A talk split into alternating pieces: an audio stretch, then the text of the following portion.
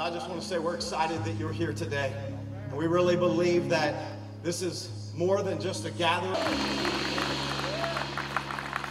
My name's Tim. I'm one of the pastors here. And if you would just do me the honor, I'd love to have an opportunity just to pray for you. So if you would just bow your heads, let me pray for every person that's here today. God, we thank you for this opportunity that we have to come and gather as one church in one location. We pray, God, right now that you would just minister to every single person. God, you would make yourself known. We know it's hot out today, but we thank you for the beautiful weather. We thank you, God, it's not raining. We thank you, God, for your grace and your mercy. We pray, God, that you would just do something in our hearts today, something that is maybe different than what we even expected today to be. We thank you for your presence here. We pray all these things in Jesus' name. Everyone said, Come on, you can do better than that. Everyone said, Hey, awesome. You guys can go ahead and grab a seat. I'm going to end my live. I just thought this is too good of a moment not to capture it. Well, I just want to welcome all of you that are here today. And um, man, this is an incredible opportunity. You know, we normally are one church that meets in two locations, and so it's kind of cool for us to come together as one church in one location. Hello? Come on. Hey, do me a favor. If you're from Lancaster campus, make some noise today. Come on. All right, all right. Thank you for coming all the way up here to Canal Winchester. If you're from our Lithopolis campus, make some noise. I know, I know, this is home for you. Hey, listen, we're really excited about the future and where God has taken us. You know, just a few hundred yards from here is our new home coming in Canal Winchester. But I'm reminded today, and I want to just say this, that the church is not a building. What I'm looking at, this is the church. It's the people. It's all of you. It's what God does in and through us every single day. We, do not, we are not defined by a building, but by, the life that we live and the one that we follow. And so I just want to say welcome. We're glad you're here. If you're a first time guest, I know it's hot. I'm sorry our air conditioning's not working today, but we're, we're still glad that you're here. And uh, I just want to take a moment, if we could, just to give it up for Brewdog, our host, and everybody that's serving. They're going to be serving lunch and all the food and everything. They've been such gracious hosts um, for them to let us just come and really just take over. Um, really, they're very gracious, and I really appreciate that. We're excited to be here. I know a lot of people would say this is a really odd pairing a church and a brewery. I know a lot of people think that's maybe kind of odd uh, that a church would connect with a brewery, but you know what? I, I really feel like um, that it's not odd. I believe that it's exactly what the church is called to do. That we're called to connect with our neighbors, we're called to connect with the people in our community, not just sit inside the walls of our church, but to actually connect. I actually had an interesting conversation this uh, past week. Uh, we were out serving for XO Week, and I was passing out door hangers to homes and just going around the community to join with us in the initiative, stuff the backpack and, and all of that. And so I went to this one house, and I knocked on the door, and this gentleman came and answered the door, and I told him, I said, hey, we've partnered up with, with uh, NBC4 with Brock Strong Foundation and with Brewdog here at X Church uh, so that we can help the community with backpacks and all that. And you know what he said to me? He said, a church and a bar? That's what he said to me. A church and a bar? I said, well, Brew- Brewdog's more than just a bar. I could tell he had never been there before. I said, they got a phenomenal restaurant. I hope you get to experience their food afterwards. Stick around, eat. Um, I, I said, I said, we're partnering with them to make a difference in the community. He could not get past the idea of a church at a bar. He couldn't get past it. And I knew he had never been here before. So I invited him to our experience today. I said, so you probably don't want to come to our actual experience at the brewery then, do you? Oh, no. Never go to church and a bar. And I thought, I feel like that's kind of the problem. Someone who'd never been here before, who's never connected with the amazing people here, and yet he's already made a judgment about who's here. And I thought, that's the problem today.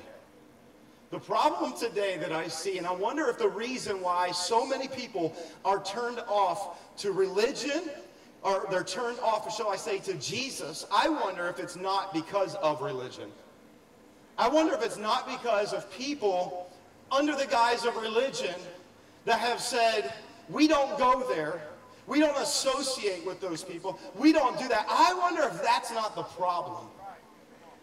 And I just want you to know something about X Church. Here at X Church, you come to visit X Church today, you come at some other time at one of our campuses next weekend. I just want you to know when you get to one of our campuses, my prayer is you won't find religion at X Church. In fact, I pray that you will lose religion, but maybe you would find Jesus.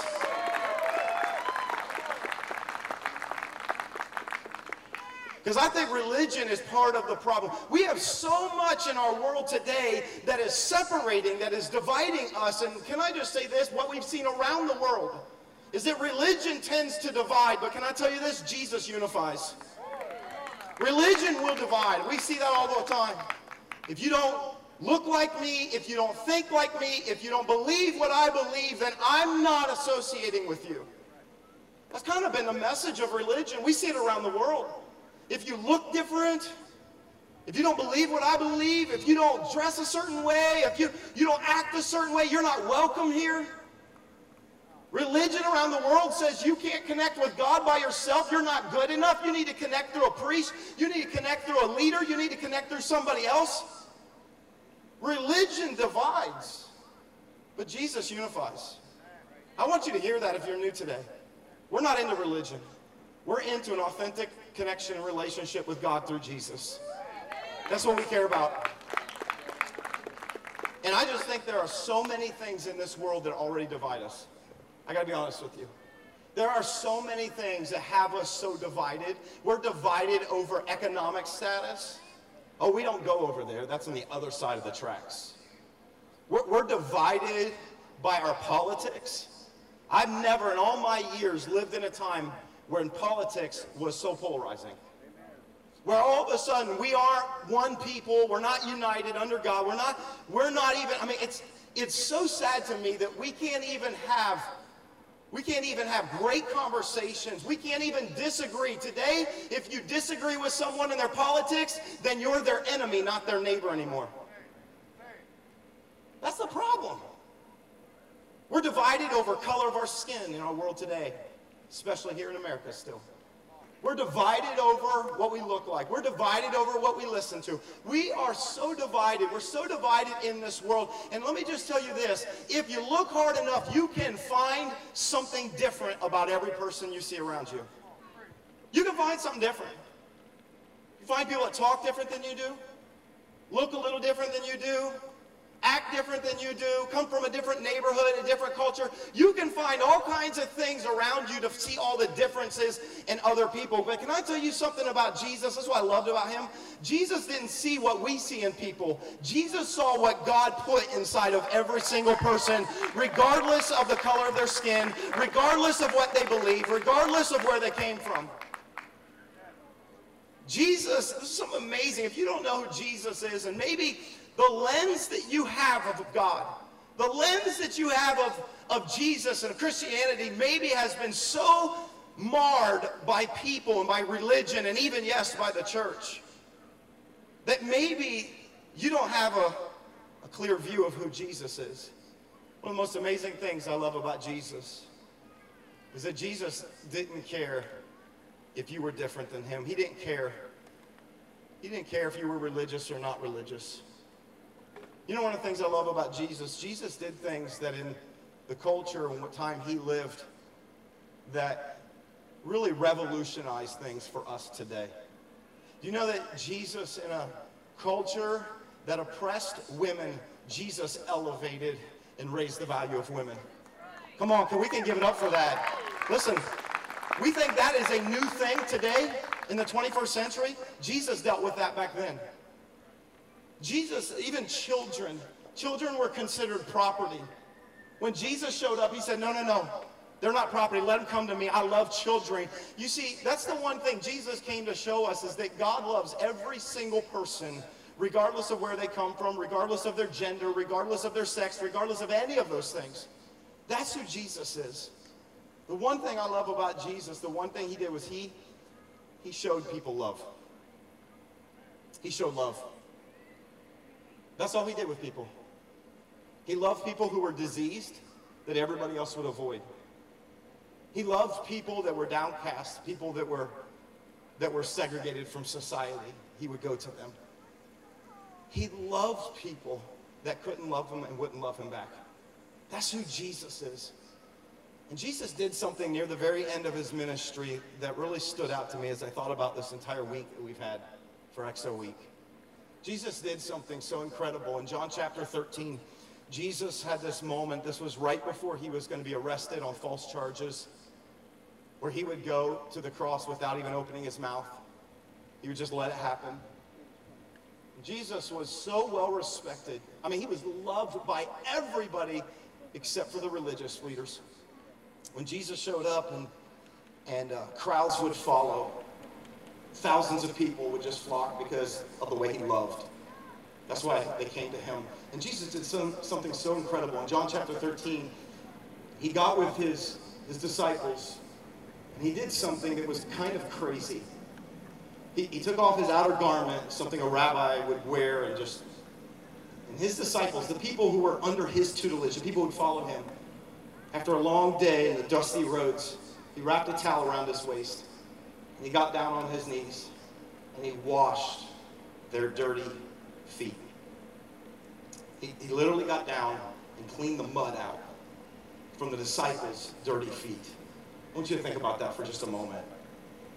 Like, here's a guy who's so well respected in his time that no matter where he went, crowds flocked to him. Someone that is a teacher, someone who's respected as a Lord. This is somebody who would stoop down and do something. Now, today, when you hear about washing feet, like, it's not the same today.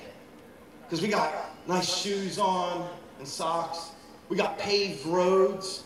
Back then, they had sandals on dirty, dusty roads, and their feet were nasty. It was a dirty job, dirty work. That's what it was. I wonder if any of you know anything about dirty work after this week. Hello? How many of you did something, got sweaty and dirty for XO week? Raise your hand. We spent all week going into our community to do dirty work, to tear out shrubs for people that couldn't, to, to get all sweaty. I got sweaty. I got dirty doing things out in the hot sun. And that's kind of when you think about serving and you think about doing that, that's what Jesus was doing. He was, he was dirty. And when he got done, this was crazy, he, he stood up. And I wanted to read to you what he said, just two verses. Here's what he said in John chapter 13, verses 14 and 15. He said, Now that I, your Lord and teacher, have washed your feet, you should wash one another's feet. So what I thought we could do is everybody turn to your neighbor and take off their shoes. And I'm just kidding, don't do that. It's gross. Alexis, you wouldn't do that, would you? She said, maybe. Verse 15 said, I have set you an example that you should do as I have done. If Jesus would do something like that and set himself down so low and do something dirty to serve somebody else, then he would turn and he would look at each of us, and I want you to think he's looking at you today. And Jesus would say, As I just have done for somebody else, why don't you go do it for somebody else? The reason why I say that is because my prayer for this community, my prayer for you if you're here and you're part of this church, and maybe you're new and you're saying, What is X Church all about? My hope and my prayer is that we would have an attitude of Jesus. We would be like him, where we'd say, You know what? I'm going to serve my neighbor. I'm going to serve somebody at school. I'm going to serve a coworker. I'm going to do whatever it takes to love people well. Listen, maybe today it's not washing someone's feet, but maybe today it could be helping your neighbor when they need help. Maybe for you today, it could be opening your heart to somebody that looks very different than you do. Maybe today it's going to be going and reaching out to someone at school this year who's getting bullied Maybe for you, I don't know what it looks like for you to do that today, but if I could challenge you with this one thing, if I could just say, what is the spirit and the heart of why we're here? Why we would gather at the end of an entire week of serving and we could join together as a community, come together. If I could say, what is behind all of this? It would be that I want to challenge each and every one of you to love well. What does it look like for you and me to love well? I want you to think about that. What does it look like to be patient with somebody that you normally would get angry with?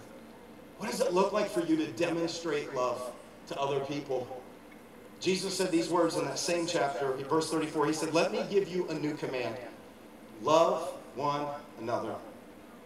In the same way I loved you, here's what he said you love one another.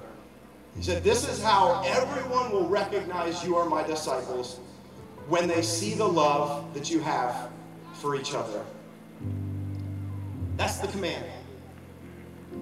If you're here today and maybe you, you, you're like, I'm not really a religious person, great. Neither am I.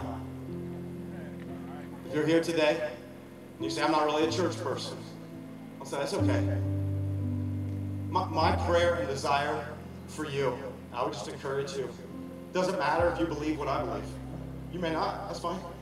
You're welcome to be part of our community, by the way. You know what we say around here? You don't have to believe to belong. Come on, you don't have to believe to belong.